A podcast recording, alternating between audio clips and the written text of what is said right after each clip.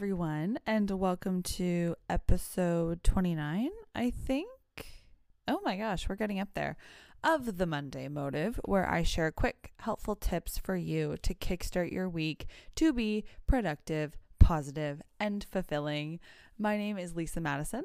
I am a certified life and eating disorder recovery coach and owner of The Flourishing Space, where I offer one on one coaching, workshops, and more. I specialize in intuitive eating dis- wow, intuitive eating intuitive eating disorder recovery. There we go. We'll get it.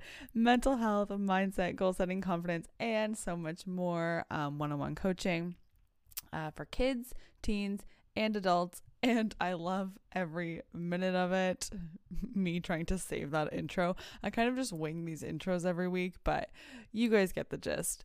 To learn more about what I offer and my story and all that fun stuff, you can check out my website, theflourishingspace.ca, and follow my Instagram and Facebook at The Flourishing Space. Happy Monday, guys. I am so proud of you for being here today. Let's celebrate this win of yours um, because you're doing something for yourself.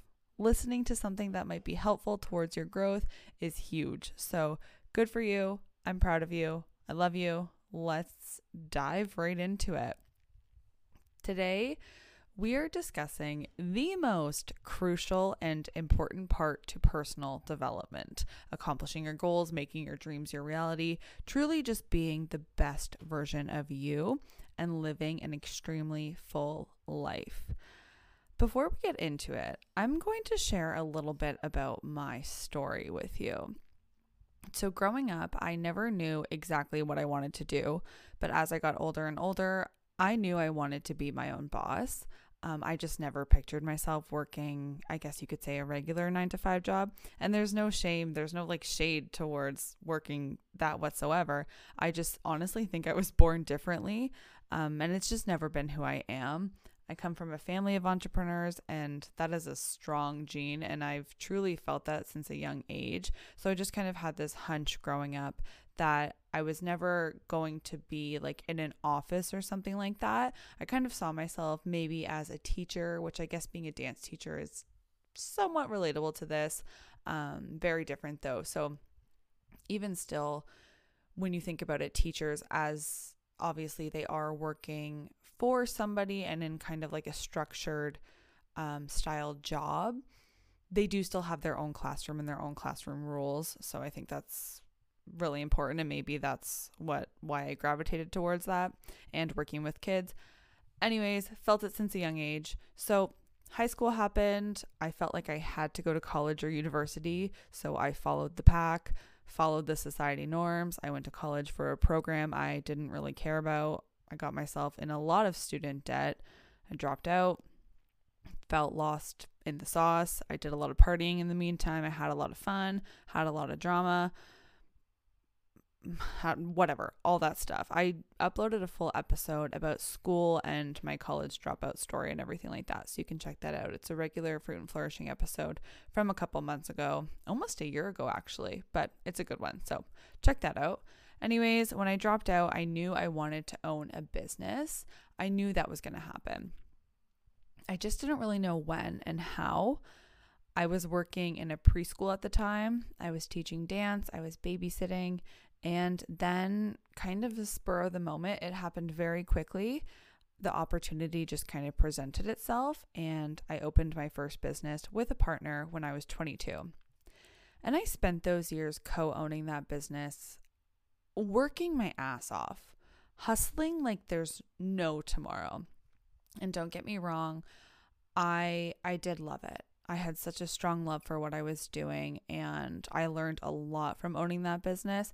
It was a dream to own that kind of business.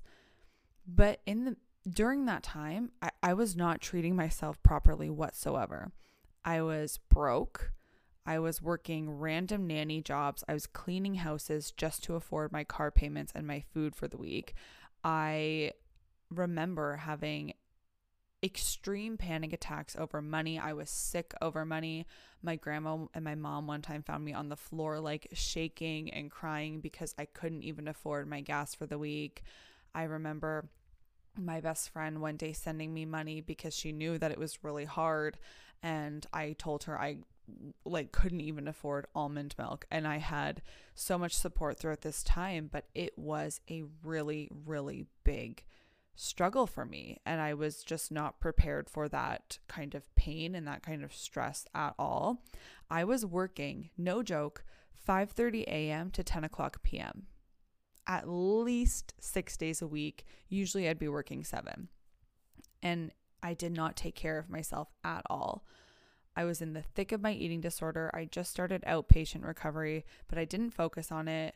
I tried, but for a good chunk of time, I put it to the back burner.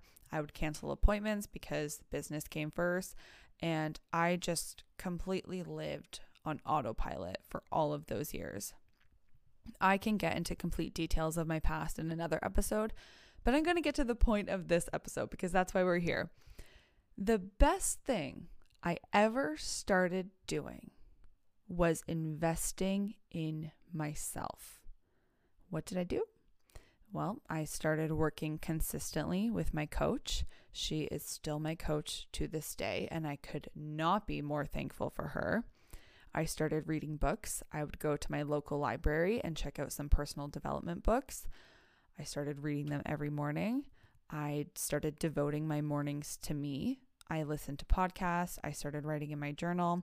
I wrote out the good things from my day, the good things about me, things I want in life, things I don't want in life. I made some really tough decisions throughout the process, figuring out what I really wanted in life. Had to leave some things behind, including that business, including toxic friends, including jobs that I didn't want and weren't serving me. Because with all of that investment to myself, I was able to discover me again discover what I really wanted in life and how I wanted to live, and I began designing my life for me.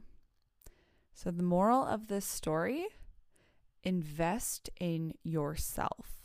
That is the number one thing we have to do for our growth and to live the lives we are desiring. Figuring out what and who deserves your energy and give yourself your own energy, set your boundaries, Put you and your health and your mind first, and the rest will fall into place. It might get messy at times, but I promise you it's worth it. And that is all I have for you today, guys. I hope you have a fantastic day, a fantastic week. I'm sending you lots of love and positive energy. Stay happy, stay healthy, eat your fruit, and keep flourishing.